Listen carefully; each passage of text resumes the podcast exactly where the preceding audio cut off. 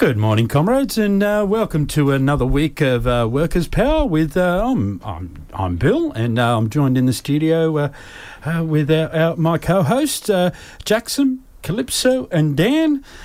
first off, thank you to Art Cart and thank you to Z Lines for bringing us up to date with all the um, headlines. Um, so, so, today on the show, we're going to be uh, discussing uh, plenty of uh, workers' actions. no guests this week, but uh, plenty, plenty of things to discuss. Um, and of course, the world famous Scallywag of the Week. Now, we haven't finalised that, so we're going to put a call out. If you if you've got someone to nominate for uh, Scallywag of the Week, send us in a in a, um, a, message on uh, 0420 626 733. That's 0420 626 733. So send us in your nominations for Scallywag of the Week. Um, and uh, we'll be uh, at that at the end of the show. But at the beginning of the show, as we always do and should, we like to acknowledge the traditional owners of the land from which we broadcast, the Yuggera and Turrbal people. This land was stolen, never ceded. We pay our respects to elders past, present, and emerging. We also acknowledge um, all First Nation comrades listening today. We stand in solidarity with First Nations people in their struggle for recognition, reparation, and land rights. We live and benefit on stolen land, and it's time to pay the rent. Right, oh, uh, we'll, we'll get into the show. We've got. Um, we'll, we'll head on to uh, First Nations Workers' Action first off. Now, a Gamilaroi, man who died after police tasering remembered as a loving father. And this one was written by Janetta Quinn Bates from NITV News. Uh, Calypso, you ready to go? Yes. Yeah. The sister of a 27 year old Michael Peachy says he was more than a brother, but a protector who looked after everyone. The family of a Gamilaroi man who died after an interaction with police in rural New South Wales last week have remembered him as a devoted father who held the family together. Michael Peachy died in Gunnedah Hospital on Thursday evening after being tasered and pepper sprayed by police.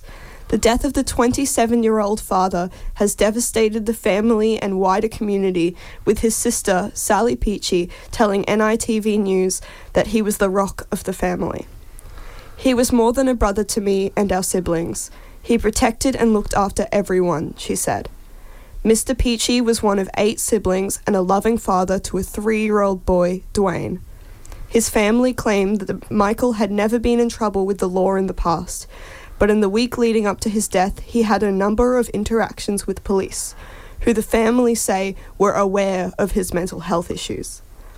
On Thursday night, a call was made to police over concerns for Mr. Peachy's well being. A police statement released on Friday said that two officers were deployed to a home in Herbert Street, and it alleged that the man became aggressive when officers attempted to speak with him. OC spray and a taser were deployed during a struggle with the man before he lost consciousness, it read. First aid was rendered to the man at the scene before he was taken by New South Wales ambulance paramedics to Gunnedah Hospital, where he died a short time later. But Mr. Peachy's family say they are infuriated with the lack of support that was given to him and are demanding answers as to why the level of force was used. We needed help. We were trying to get him help, but no one would help him without an assessment and no one would assess him, his sister Sally told NITV News. Members of the Gunnedah community will march from Moore Park to the local police station at noon on Wednesday to express their anger over the treatment of Mr. Peachy. Oh, for shame, for shame. You know, it's uh, you know, getting getting um, tased and pepper sprayed out the front of. We've heard home. this story a million times. Yeah, that's right. That's right, and um, yeah, there's four little letters that just come to mind, isn't there? And yeah. one number. So the four little letters would be A, C, A, and B. And uh, the, the numbers would be 1312. 1312. 1312. For shame. And w- one thing this story does is provide warning uh, over calling the police to deal with people who have mental health issues. It's incredibly dangerous. um, like yes, obviously you want to help that person and make them safe, but the police aren't going to do that. So you have to find another way. Yeah, that's right. Police aren't social workers. You know, they're far from it. You know, This man was 27. I know, 27. Yeah, in you know, prime of his life. You know, like about everything in front of him. 27. You know, like for someone in their late teens, early 20s, 27 seems a long way away. But once you hit 27, it's all downhill from there, so to speak. And uh, yeah, his life was all in front of him, and yeah, this is such a shame. What could possibly warrant tasing someone in a situation where you're supposed to assess and get help? Yeah, yeah, that's right. And, uh, you know, what were they doing out there in the first place? You know, like, uh, like, yeah, back to it, it should be social worker out there, not police officers. Um, yes, uh, very, very disturbing. Yet, yet another death in custody. It just keeps going on and on and on. And we're going to chat a little bit now, a bit off the cuff, and uh, we're going to. This is our section uh, agitate, educate, organise. And what we wanted to do is uh, just have a little bit of a chat about out of Deebing Creek. Now, there was some uh, big events that were held out there this uh, last weekend, and um, they were some some uh, excellent uh, stuff. And uh, where, where was it? Uh, so there there was a truth and um, a truth and healing uh, on on the Sunday, and on the Saturday there was a, a corroboree. That's right. There was a corroboree on Saturday. So um, yes, and uh, out at Deebing Creek, which is um, out, out past uh, Ipswich, and uh, you've heard us mention it before on the show, and uh, we just wanted to keep it uh, in um, everyone's uh, um, radar. Now, there's a few things that that are happening um, out there. So this Saturday, they've got a movie night, Our Generation um, which is yeah. So that's five o'clock this Saturday, and then um, Sunday uh, on Sunday twenty seventh of June, there's another Truth and Healing Circle. So get in contact with uh, them. Their Facebook page is Justice for Deebing Creek, Tulma Truth and Healing Embassy. So um, yeah, chuck in Justice for Deebing Creek into your uh, Facebook search, and uh, you will find all the information there. And the main one that I wanted to mention is that they're doing a, a fundraiser at the moment. So get on there. They uh, uh, they need the main thing that they spend their money on out there is water. Um, that's, that's one of them because they don't have town water, so uh, they need to uh, get get water shipped in there every now and again. So uh, yeah, help out where you can. Every dollar um, contributes, and uh, yeah, and uh, shout out to all the uh, protectors that are out at uh, Creek, and uh, um, yeah, so uh, there's also on World Environment Day. Uh, on Saturday, 12th of June at Deebing Creek, they're going to be um, join Auntie Busy and Auntie Fiona for a fun-filled day at the creek, learning about the animals and the plants and Mother Earth. Uh, so that's Saturday, 12th of June. So, like I said, head to um, head to Justice for Deebing Creek and uh, find out lots and lots and lots more details and, uh, and and when's a good time. Generally, a Saturday's a good time to go out there, isn't it, Dan? Weekends are the best. Yeah, weekends are the best. Go out and uh, um, yeah, yeah, say hello, show solidarity, and uh, check the place out. Righto, that's about all we've got, and it's been a bit of a quiet week for us. But uh, uh, there's so much happening this weekend, and uh, I'm sure that there's going to be more reports. The other thing that uh, I wanted to uh, mention in this space is, is for everyone to, uh, I think it's uh, disrupt land forces is what it's called. Let, let me just check. Yeah, that's right. It's disrupt disrupt land forces. So get on there. On once again, it's Facebook. Like I always say, the uh, the capitalists have given us this organising tool. We may as well use it while it's free, um, even though there is a price to pay. So, yeah, Disrupt Land Forces uh, Festival of, Resistance is on from May 28th to June 3 in Meanjin. Stand, dance, and make art with us at the Brisbane Convention Centre. To get in the way of armed dealers like Boeing, Thales, Rheinmetall, EOS, and Elbit. Right. Now, further to that, I, I, we're going to have a bit of a discussion here. Um, so next Tuesday morning is um, is is when the uh, disrupt land forces thing begin. It's the land forces conference begins, and and the disruption begins next uh, Tuesday at seven a.m.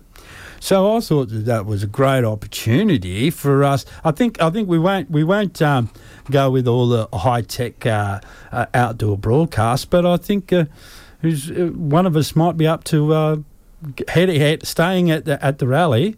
And then phoning phoning in and, and letting us know what's going on. Have I got any? What That what- sounds like a great idea. that yeah yeah you you'll be up for that Calypso and you can ring oh, us up. Jackson has more experience than me. But no, no, no, I, th- I think that uh, the to wake up excitement at that you 7 would bring, I, I think it, it, will be. We can call. I can ring you up, and uh, we can we can uh, find out uh, your thoughts on the uh, on the convert. Hopefully, something exciting is happening. Uh, a lot of exciting things are going to be happening. Definitely a good opportunity for the agitate section of educate, agitate, organ- organize. Uh, we've got a lot of powerful people who are going to be gathering in this place, and there's not a lot of opportunities for hu- us to have such close proximity to them. So I feel like a lot of people are going to be um, seizing this opportunity. All right. Well, In a we'll, lot of we'll, different we'll, talk, we'll talk a little bit more after the show. But uh, there, there you go, comrades. Uh, it looks like uh, we'll, we'll be uh, broadcasting live, uh, albeit from a, a phone, uh, from uh, the, the um, Disrupt Land Forces Festival uh, next Tuesday. So um, I'm thinking trying to head out there and try and be there at seven, but then I've got to be here by nine to get the show started. But uh, yeah, I'll leave you out there, and we'll uh, we'll, we'll, we'll call we'll call in, and uh, and uh, you, you can uh, uh, give us a bit of an update. So uh, yeah, that sounds good. That sounds like some great radio. And uh, we're going to uh, rip into some uh, workers' action now. And uh, I think, are, are you right for that first one there, Dan? United Workers Union? United Workers Union. Tip Top Victoria members win. Essential workers at Tip Top worked through the pandemic to manufacture bread to people across Australia, but they weren't getting the respect they demanded from their employer. To win respect and job security for all workers, United Workers Union members across the three Tip Top sites in Victoria were getting ready to take industrial action this week when the company backed down and agreed to all of their claims. Tip Top workers won 3% pay rise each year plus pay, back pay on wages and allowances. 10 agency casuals immediately converted to permanent jobs. A pathway for agency casuals to secure jobs. Easter Saturday to be paid at triple time. Right on. New forklift allowance to $20 per week. All qualified bakers paid at level 5. All conditions the company wanted to cut maintained. Union rights and more. Workers only won this fantastic deal because they were prepared to fight and ready to take indefinite strike action. Food workers across Australia are coming together in a union to win fair pay and conditions.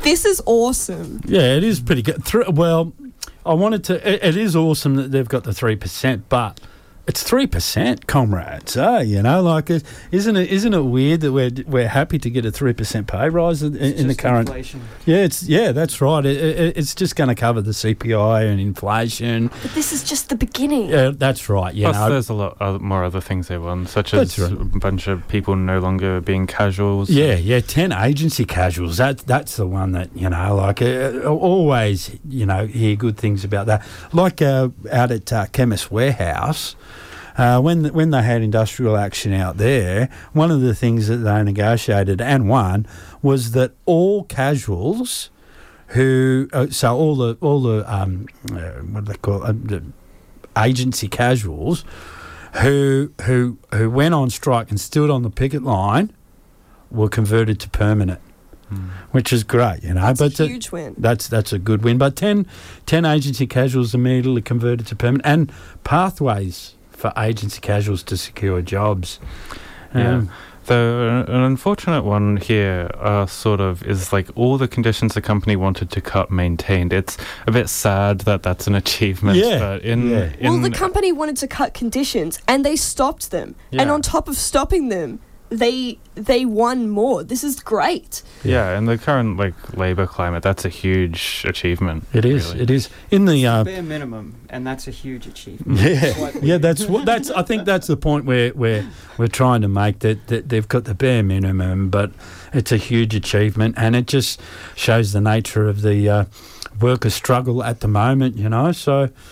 Uh, good on those uh, United Workers Union stepping up. I wanted to uh, be our first workers' action to be a, a, a bit of a win. So good on them uh, uh, for standing up for their workers. I hope this inspires other industries to strike as well and win more victories. A rising tide lifts all ships. We like to say on here on Workers' Power. Righto. Now here, here's a new one. Now, I think I, I- I'll, I'll let ja- this, this I'll let Jackson go through this one. Uh, but a new I, I, the reason I, I, I, I dragged this story out and wanted us to talk about this is because doctors are organising. So Yes. yeah, so junior doctors to launch a new class action claiming unrostered, unpaid overtime. And this has come from uh, ABC News. Nadia Daly and Kristen, Kirsten Robb. Yeah, so half of all junior doctors recently surveyed in Victoria say they are making errors due to fatigue, new data has revealed. It comes as the number of hospitals targeted by class actions by junior doctors in the state continues to grow. Western Health, which operates major Melbourne hospitals including Sunshine and Footscray, is expected to be the next health service to face a, to face a class action over alleged underpayment of its junior doctors, with several more health services to follow. Lawsuits are already underway against Monash Health, Latrobe Regional Hospital, and Peninsula Health Networks, which between them run several major hospitals, including Dandenong Hospital and Frankston Hospital. And a separate class action is targeting hospitals in New South Wales. Class actions have been launched by the Doctors Union, ASMOF, and are supported by the AMA. The doctors are claiming compensation for unrostered overtime as well as penalties against the hospitals for allegedly breaching the Fair Work Act by not paying for unrostered overtime. Gavin Wayne has been working as a doctor in multiple Victorian hospitals for three years and loves his work. It's a wonderful privilege to be able to go to work every day and help people, he said. However, he said there was a dark side to his profession, which he and the other junior doctors were now hoping to shine a light on through the class actions. As has long been the case in the medical profession, Dr. Wayne has often worked long hours on busy shifts with few, if any, breaks since he graduated from medical school. And like most doctors, when extra work is required, he will stay back to ensure patients get the care they need. An 8 a.m. to 9 p.m. shift might require few, uh, a few extra hours of work, which meant, he said, your 13 hour day suddenly becomes a 16 hour day, which could be repeated for several days in a row. You haven't been able to take a break, and in many cases, haven't eaten in 12 or 14 hours. You don't drink water during the day because taking time to go to the bathroom is time away from patient care, he said. After a 16 hour day, I get to my car and I think, I really hope I'm going to be able to get home safely. I've been driving home and you realize you've been having micro sleeps. He said there was an industry expectation that doctors would wor- work several hours of overtime, and there was a reluctance among them to put in claims to be paid for the extra work. Nearly all junior doctors are on a 12 month contract with incredibly insecure employment, Dr. Wade said. We're worried about our futures and we're worried about being the nail that sticks out, that gets hammered. That's just the hours we're expected to work, because for many of our bosses, that's what they had to do. Another junior doctor, Carla Villafana Soto, said has been working for six years in Victorian hospitals and said when she had previously tried to put in claims for unrostered overtime, she was met with resistance. I've personally been called into meetings to question my competence as a junior doctor because I flagged that I was working for two hours past my finishing time every single day at least, she said. We've heard examples of doctors working 24, sometimes 30 hours in a straight stretch. Lawyer Andrew Grech, a partner at Gordon Legal, told 730. The sorry, the latest survey by the Australian Medical Association in Victoria found that 47% of the 1,000 junior doctors reported never being paid for unrostered overtime. Only 15% said they were always paid. The association's 2021 hospital survey fa- found 47% reported making a clinical error due to fatigue. 50% said they had made an error due to excessive workload or understaffing, and a third reported being brushed off when they ra- raised serious concerns about their workload. The survey results reflect what uh, the AMA's national president, Omar Khorshid, called an inseri- insidious pr- culture problem within our system. The results of the long unacknowledged hours could be devastating for patients and the doctors themselves, he said. We've seen car accidents at the end of shift, and we've seen medical errors, he said. We know that doctors working excessive hours are working at the same level as they would be if they had been drinking alcohol to a level of 0.05.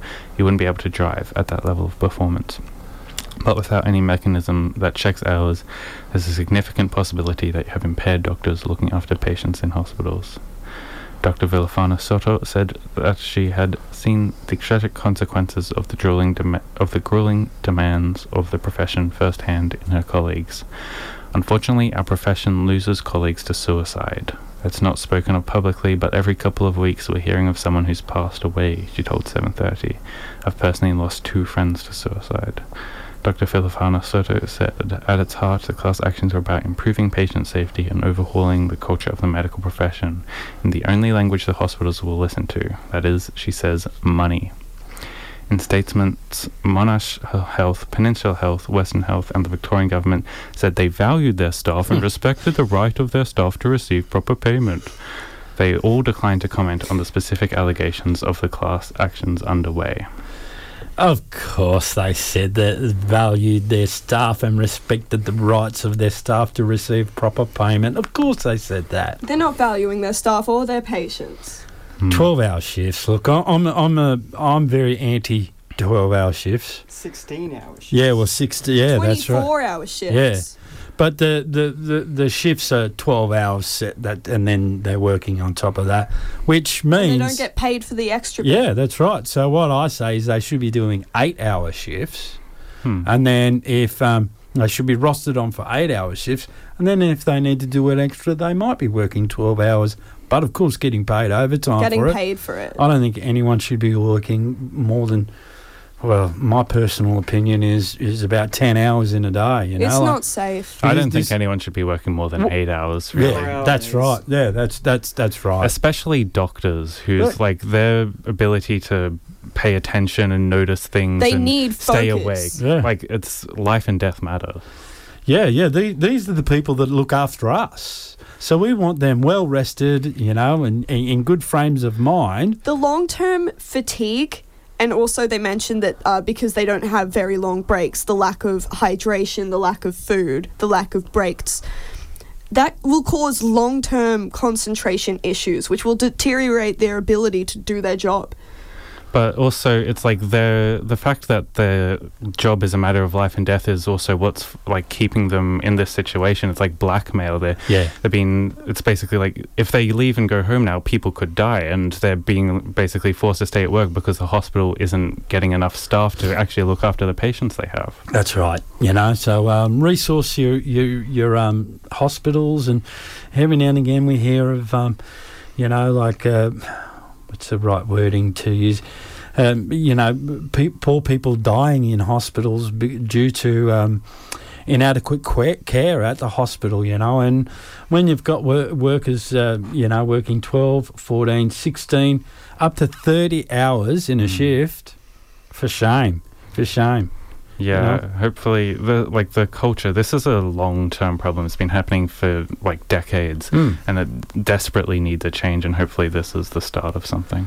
That's right, and uh, I like look. They they've been quite uh, open and honest, uh, the doctors, and when they said that they the only language that uh, the hospitals will understand is the dollar language, money. So uh, hit them hit 'em where it hurts, and hopefully they'll uh, hopefully they'll they'll fix uh, clean up their act. How about we do the CFMEU story? Can, can Dan? Can you talk us through the CFMEU one? Oh, I like this one. I thought you Oh, I did. gotta say this the premier's name I can never pronounce. Well, you could say Palachuk. You, you could say Palachuk if you want. Palachuk, yeah. Yeah. This one's from the CFMEU. Uh, the government paints lipstick on a Cross River pig. That's a great title. Uh, the Palaszczuk government is in denial about the problems besetting Cross River Rail and must establish an urgent and independent inquiry into delivery of the troubled project, according to CFMEU Assistant Secretary Jade Inger- Ingham. The government thinks progress on this troubled project can be measured by a number of self congratulatory media releases being pumped out, Mrs. Mr. Ingham said.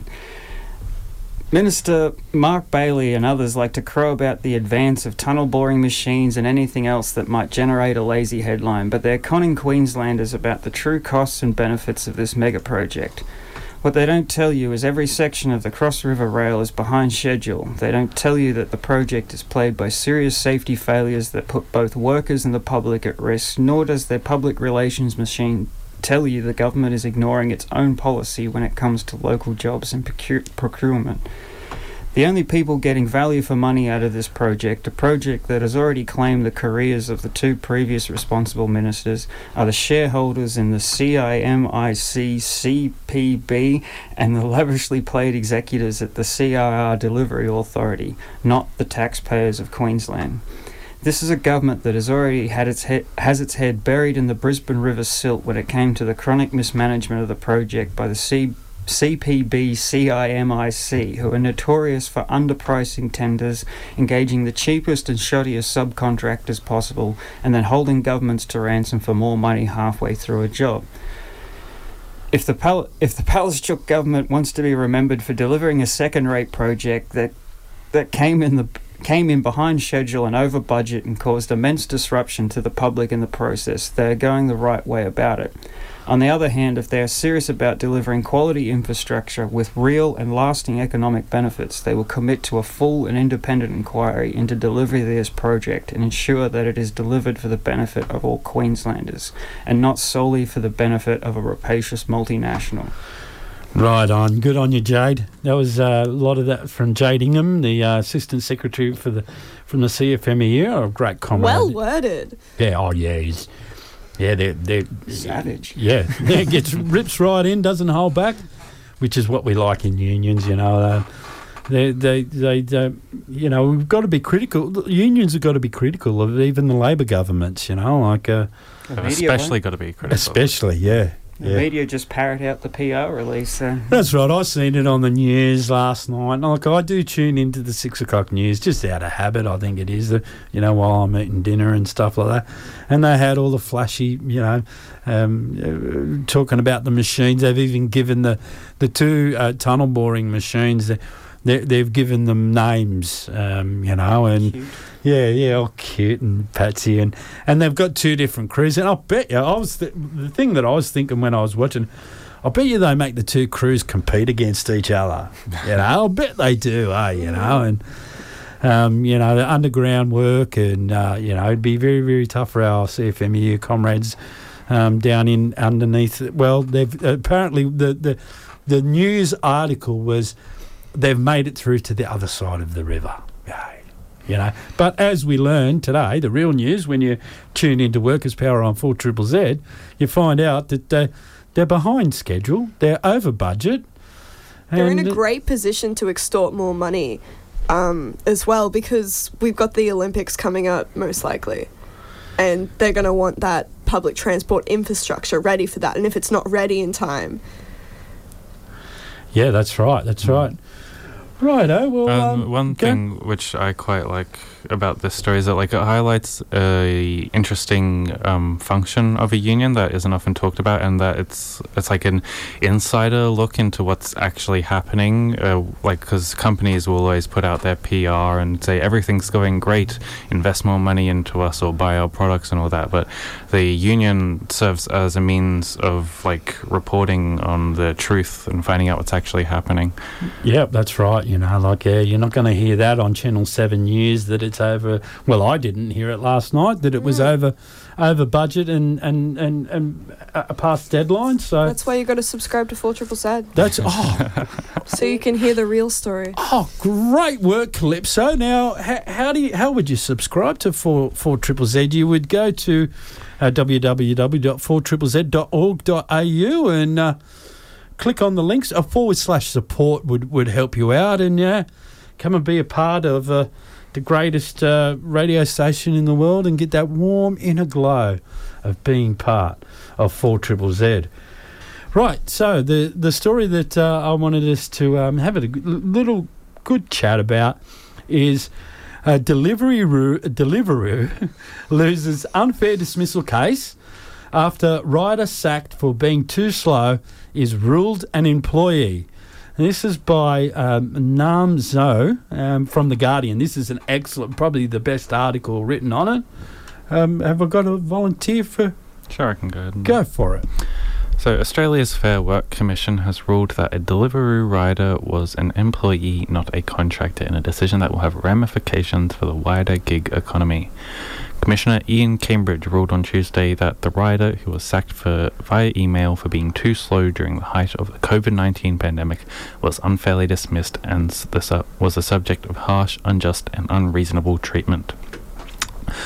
Food delivery companies like Deliveroo or Uber Eats class their workers as independent contractors rather than employees, meaning that the delivery riders are not entitled to award rates of pay, sick or annual leave, or protections against unfair dismissal. But the Commission ruled on Tuesday that the worker, a Brazilian national who migrated to Australia, was in fact an employee due to the level of control that Deliveroo possessed over him. The rider, Diego Franco, had been working for Deliveroo for three years when he was sacked. The commission found that Deliveroo regularly tracked its, ri- its delivery riders and compared their times, known as a rider experience time, and used data analytics to, slow- to identify slow deliverers. Deliveroo identified Franco's delivery time as being 10 and 30% slower than the average delivery time of other riders. Franco arrived in Australia on Christmas Day in 2016 and began working for Deliveroo four months later in April 2017. The on Tuesday, the Fair Work Commission ruled that this dismissal was without valid reason. The dismissal involved an entirely unjust and unreasonable process, including the complete absence of any opportunity for Mr. Franco to be heard before the decision to dismiss was made, Commissioner Cambridge wrote. Commissioner also found that Franco should be classed as an employee rather than a contractor. The level of c- control that Deliveroo possessed, when properly comprehended, supported the existence of employment rather than an independent contractor. Decisions made by the Fair Work Commission can be appealed to the federal court. In December last year, Uber settled a case before the full bench of the federal court about another unfair dismissal case involving a gig worker, thereby avoiding what would have been a landmark ruling on the status of gig workers. The Transport Workers Union said at the time it believed Uber settled because the company was facing defeat after a series of critical questions from judges in an earlier court hearing. On Tuesday, the union's National Secretary Michael Kaine said the Deliveroo judgment has huge implications for gig workers in Australia. We urge the federal government to look at it today and start devising regulation now, he said. Diego worked hard for Deliveroo for three years and was booted off the app with no warning and over spurious claims that he wasn't working fast enough. He wasn't given a chance to argue his case and was left struggling to support his wife and a baby daughter. The treatment of gig workers isn't just unfair, it is deadly. Riders work under the spectre that they may get sacked at any moment and they are forced to risk their lives to make deliveries quickly. Last year, five delivery workers died on the job in Australia in the space of only two months. A spokeswoman woman for Deliveroo said it planned to appeal the decision and was confident that riders are independent contractors. We do not accept the premise upon which the decision was taken and do not believe this reflects how Deliveroo riders work with the company in practice, she said. All right, a few things to dissect here in in, in this. Um, first off, in, in, in, go back to that Uber ruling and Uber settled. So that, that that's where we're we're, we're fraught with, with danger in, in in the courts, right? So you've got one, say Diego, right? Let, let, I'll speak candidly about Diego, right? Now he's won. He's he's, he's in the box seat, right? And and it's going to the Supreme Court uh, for an appeal. But but if you compare it It's to going the to a federal court. federal court, yeah, Court, federal, yeah. sorry about that. And um, uh, and the thing is, like with Uber, uh, last uh, year, they can just throw a heap of money at Diego and it goes away. Hmm. So, but Diego's forced to take that if he's no, given no, that no. He, it, you know, like uh, say, we'll use ballpark figures for the for the the one of an argument, right? So they uh, offer Diego a million dollars. Yeah, we're going to settle. You go away. Here's a million dollars. Well, they're going to save millions upon millions of dollars, right? So to to lose one isn't going to, you know. So Hmm. that's probably what ha- probably I'll, I will use the word probably what happened with the Uber. So you've only got the one person who's the test case, right? So if that one person gets an offer that I can't refuse, i.e., i.e., a million dollars, I, I- you would not blame that worker for taking it. How could you refuse How that? could you refuse? That's going to change think- his life. That's right, and it's going to set your family up forever. And then all of a sudden, the, the transport workers, well, all all all, all workers in, in the gig economy are back to square one because it's been settled, you know, and and it hasn't been. Uh, um, the the precedent hasn't been realised. So let's hope that, that, that I'm I'm completely wrong, which I am often. Um, but um, yeah, let let's hope that uh, uh, Diego fights and um, and has the support of the Transport Workers Union, and and uh, they they win the appeal as well because it's going to uh, have a, a huge impact on, on all the gig all the gig workers. You know, with Uber.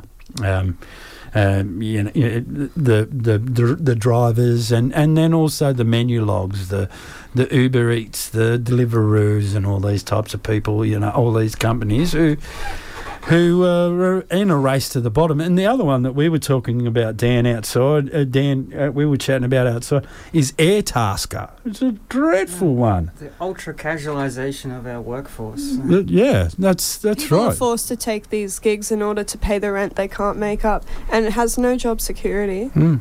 And they've got workers competing against work. The Airtasker is a it's a, it's a bidding platform for work. So you go, I want my lawn mowed. Who's interested in doing twenty five? No, no, no, you're too much. Twenty? No, no, still too much.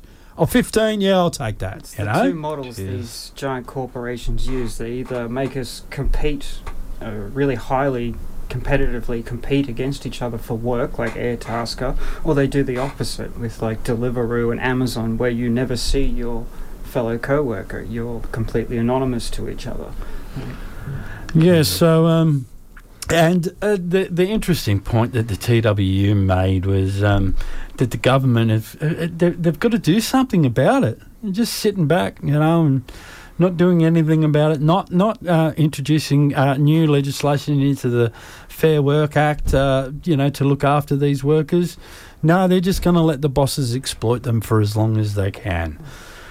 Um, yeah, and the the the alarming thing point about uh, this uh, story was four workers have have, have have have been killed on the job. Hmm. You know, and uh, I, I'd hazard to guess that they wouldn't have you know adequate compensation from you know because they're not an employee. Um, there might not be any insurance there, and their families are you know going to be left high and dry. And that number's going to grow if nothing changes. One That's thing right. which I find pretty like wild with this story is uh, the way they track every worker and like compare them and then get rid of the slowest people and that's pretty like it's kind of scary. It's very Yeah. it's a very new thing the whole tracking workers stuff, but it's quickly becoming widespread um, and it's obviously very easy to do in the um, in the gig economy. Yeah, you have if to you're compete. working class, you don't get to slack off even for a minute. Yeah, Mm. and and you have to compete against others for below award jobs. It's yeah, And it's Oh. this sort of tracking stuff which leads to those deaths. yeah, yeah, because they know they're on the clock and someone's watching them, or or the computer's watching them. You know. Or people put the wrong data in, like we saw with the doctors not lodging their hours that they're not being paid for overtime. It just disappears in statistics because the people aren't actually updating the proper data, so Hmm. it disappears. So. Right, oh, we'll, we'll move into some international workers' action. And uh, oh, this is a great story. Uh, uh, uh, in- following on from our story last week, where Italian uh, dock workers are refusing to um, load arms on their way to Israel. There's uh, South African dock workers refused to unload Israeli ship in solidarity with Palestinians. Um, this one, oh, a new publication you found. Middle East Eye. Well, they were the first one to come up in the search results. Ah, good one by Azad Essa. All right, uh, I think, uh, uh, young Calypso, you could walk us through this one. Dock workers in South African port of Durban have refused to offload cargo from an Israeli ship in protest against Israel's offensive on the besieged Gaza Strip. The South African BDS coalition told Middle East Eye that dock workers belonging to the South African Transport and Allied Workers Union would not offload the cargo from Israeli vessel following a call from the Palestine General Federation of Trade Unions. Port authorities instead facilitated the offloading after being informed about the protest by the union. The dock workers' action comes just days after similar action was taken by dock workers in the Italian city of Livorno, who refused to load an arms shipment to a ship belonging to the same Israeli company, Zim Integrated Shipping. The port of Livorno will not be an accomplice in the massacre of the Palestinian people, L'Unione Sindacale di Base said in a statement. According to the JTA, the Italian government stepped in and put an end to the brief protest after it emerged that an Israeli union in Haifa had told its workers to stop unloading Italian vessels. Zim, considered the 10th largest shipping company in the world, did not immediately reply to the MEE's request for comment.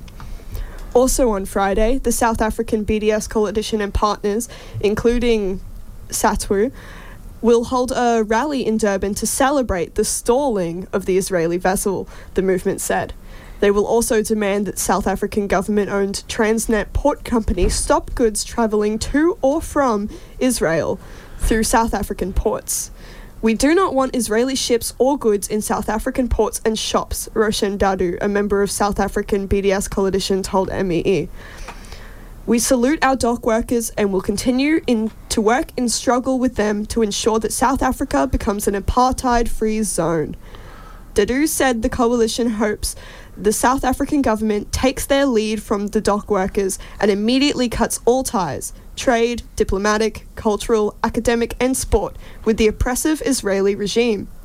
Pressure is mounting on the South African President Cyril Ramaphosa to cut all ties with Israel following the latest offensive on Gaza. Over the last 11 days, Israeli airstrikes have killed at least 232 Palestinians in the Gaza Strip. Of those killed, 65 were children, 39 were women, and 17 were elderly men. In Israel, 12 people have been killed. Speaking to France 24 earlier this week, Ramaphosa said the situation in the impoverished Palestinian enclave reminded him of apartheid. This, for us, is very close to our own suffering, Ramaphosa said, adding that the images of destroyed homes, people being forced to flee due to airstrikes, and Israeli forces manhandling Palestinians brought back terrible memories.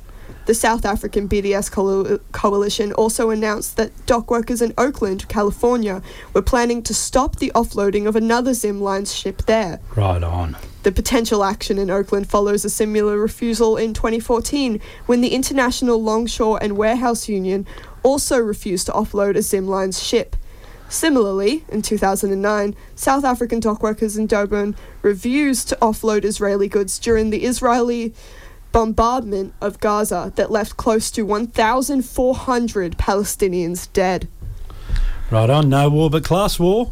Yeah, I was actually shocked when I read this. Like, it was the first article I found searching this up, and it is has a lot in it. Like, it has the Yeah. whole history of the stuff. Like, the the people in Durban have been doing it since This is an 2009, and then like it's got international solidarity in Oakland from 2014 to this year, and all the stuff in Italy too. It's um, it's cool that like it's it seems like it's spreading like it started in italy it's going other places but uh, this is stuff that's been they've been building this movement for years in those places uh, and it's uh, great to see them um, taking action once again in light of the re- recent attacks Yeah, it's uh, you know good. Good. Yeah, workers got to stick together. You know, and that's that's what we've got to do. And uh, and that that's another thing to, on the um, disrupt land forces thing. You know, like uh, workers have got to get out there. Workers have got to got to be a part of this. You know, and uh, um, and and show that um, the working class don't don't want don't want wars. We don't we don't want to. Um, you know, be building uh, killing machines. We we don't want to be sending. no one you know- benefits from that except No. for the war profiteers. that's right. That's right. And uh, yes, so um, yeah, Palestine is, yeah, Palestine is on our radar, and uh, from the river to the sea, Palestine should be free. All right, uh, we, we'll move on. Uh, uh, another one that uh, a national strike in Colombia. I like the sounds of that. This is a view from the streets of Bogota, seventeenth of May. Um, Jackson, you Uh, sure thing. So, since the beginning of the month, the people of Colombia have erupted in revolt in response to the tax reform bill, which robs people of health care during the pandemic. However, the concerns of the people have only just come to a head. After decades of guerrilla struggle in the countryside, FARC signed a peace agreement in, the, in 2016, yet the Colombian state has continued to massacre former militants and wreak havoc on the villages that had previously been under their protection. Additionally, the state has not rectified the problems that led to the armed struggle, such as land redistribution, poverty, and inequality have continued unabated. Additionally, the Colombian state has turned its war machine against the people. In the first month of 2021, at least 57 influential participants in social movements have been murdered, 20%, 20 of them indigenous people, most of whom were from the province of Cauca. In addition, there were 158 femicides in the first two months of the year and several other massacres. As more and as more and more people have risen up, the state has responded with violence, torture, and rape, causing further indignation and more powerful responses on the street. Here's a report from the streets of on Bogota on what is happening. Every day there are blockades in different parts of the city. The main focus of resistance is happening in marginal and working class neighborhoods, where every night there are confrontations with police but also paramilitaries. It's very intense, like war.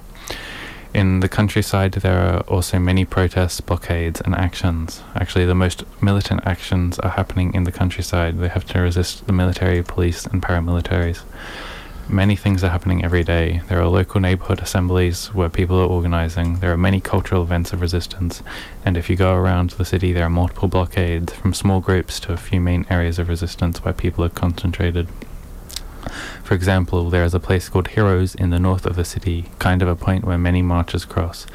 There are six to seven places like this in Bogota where people concentrate. The most militant is Portal Las Americas, which is under heavy repression. If you go to a demonstration, you have to be careful if you're separated from others. The police prey on people in the back in the back alleys. There is a total block on information by the media and government about the situation. But that won't stop us here on Workers' Power, um, bringing you uh, uh, the, these, uh, bringing you up to date with these these things. So um, great, great find, uh, Jackson. Yeah, Um, this, uh, as usual, came from Abolition Media Worldwide. Oh yes, Yeah. great, uh, great news source. Um, that's one thing that uh, we, we've done here on Workers' Power. We've all found some some good news, r- uh, reliable news sources, and uh, you know it's not mainstream media. Um, um, so yes, uh, yeah, good good on those uh, workers. Um, national strike. Uh, you know, there should be more of it. And uh, could you imagine?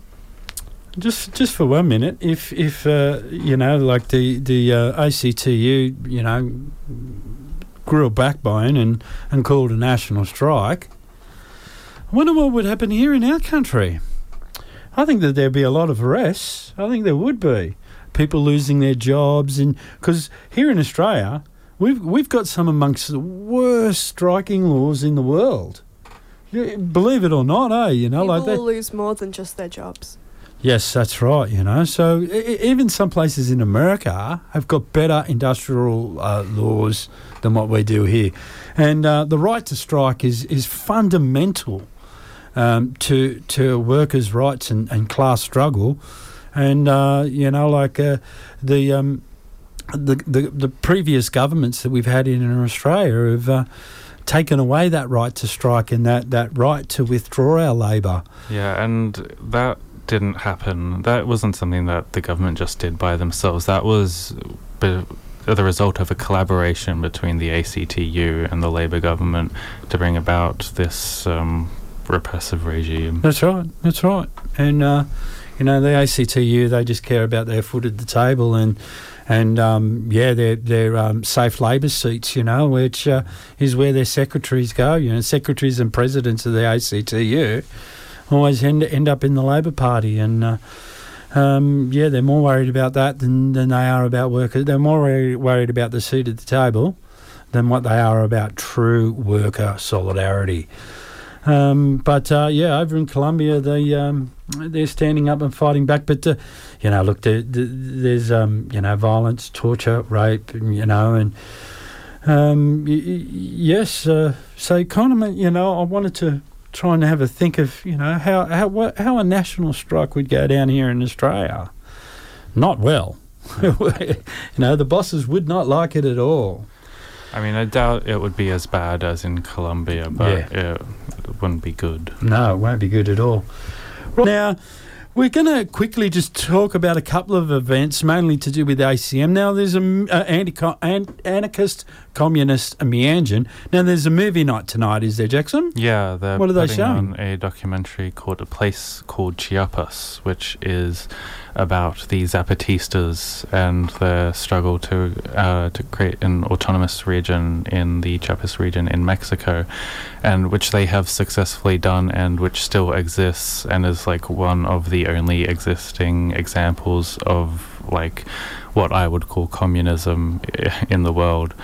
Um, which is pretty great. So yeah, that's a movie tonight at Common House. And then, uh, 74B Wickham. yeah, and then a co- the the most important, uh, probably, well, no, the most important meeting at Common House uh, this week is is there's another tenants union meeting on Saturday, I Saturday, believe. Saturday 1 p.m.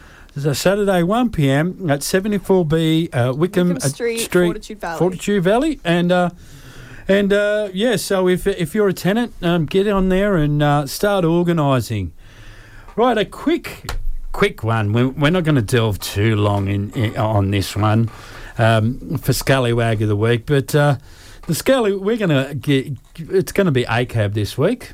As in, all cops are bastards, and um, I don't mind saying that out loud, especially when you when you're r- reporting of of uh, uh, you know workers, First Nation workers uh, being tasered to death. Is that the right term? Ta- or Tasered being and peppered sprayed and tasered and pepper sprayed.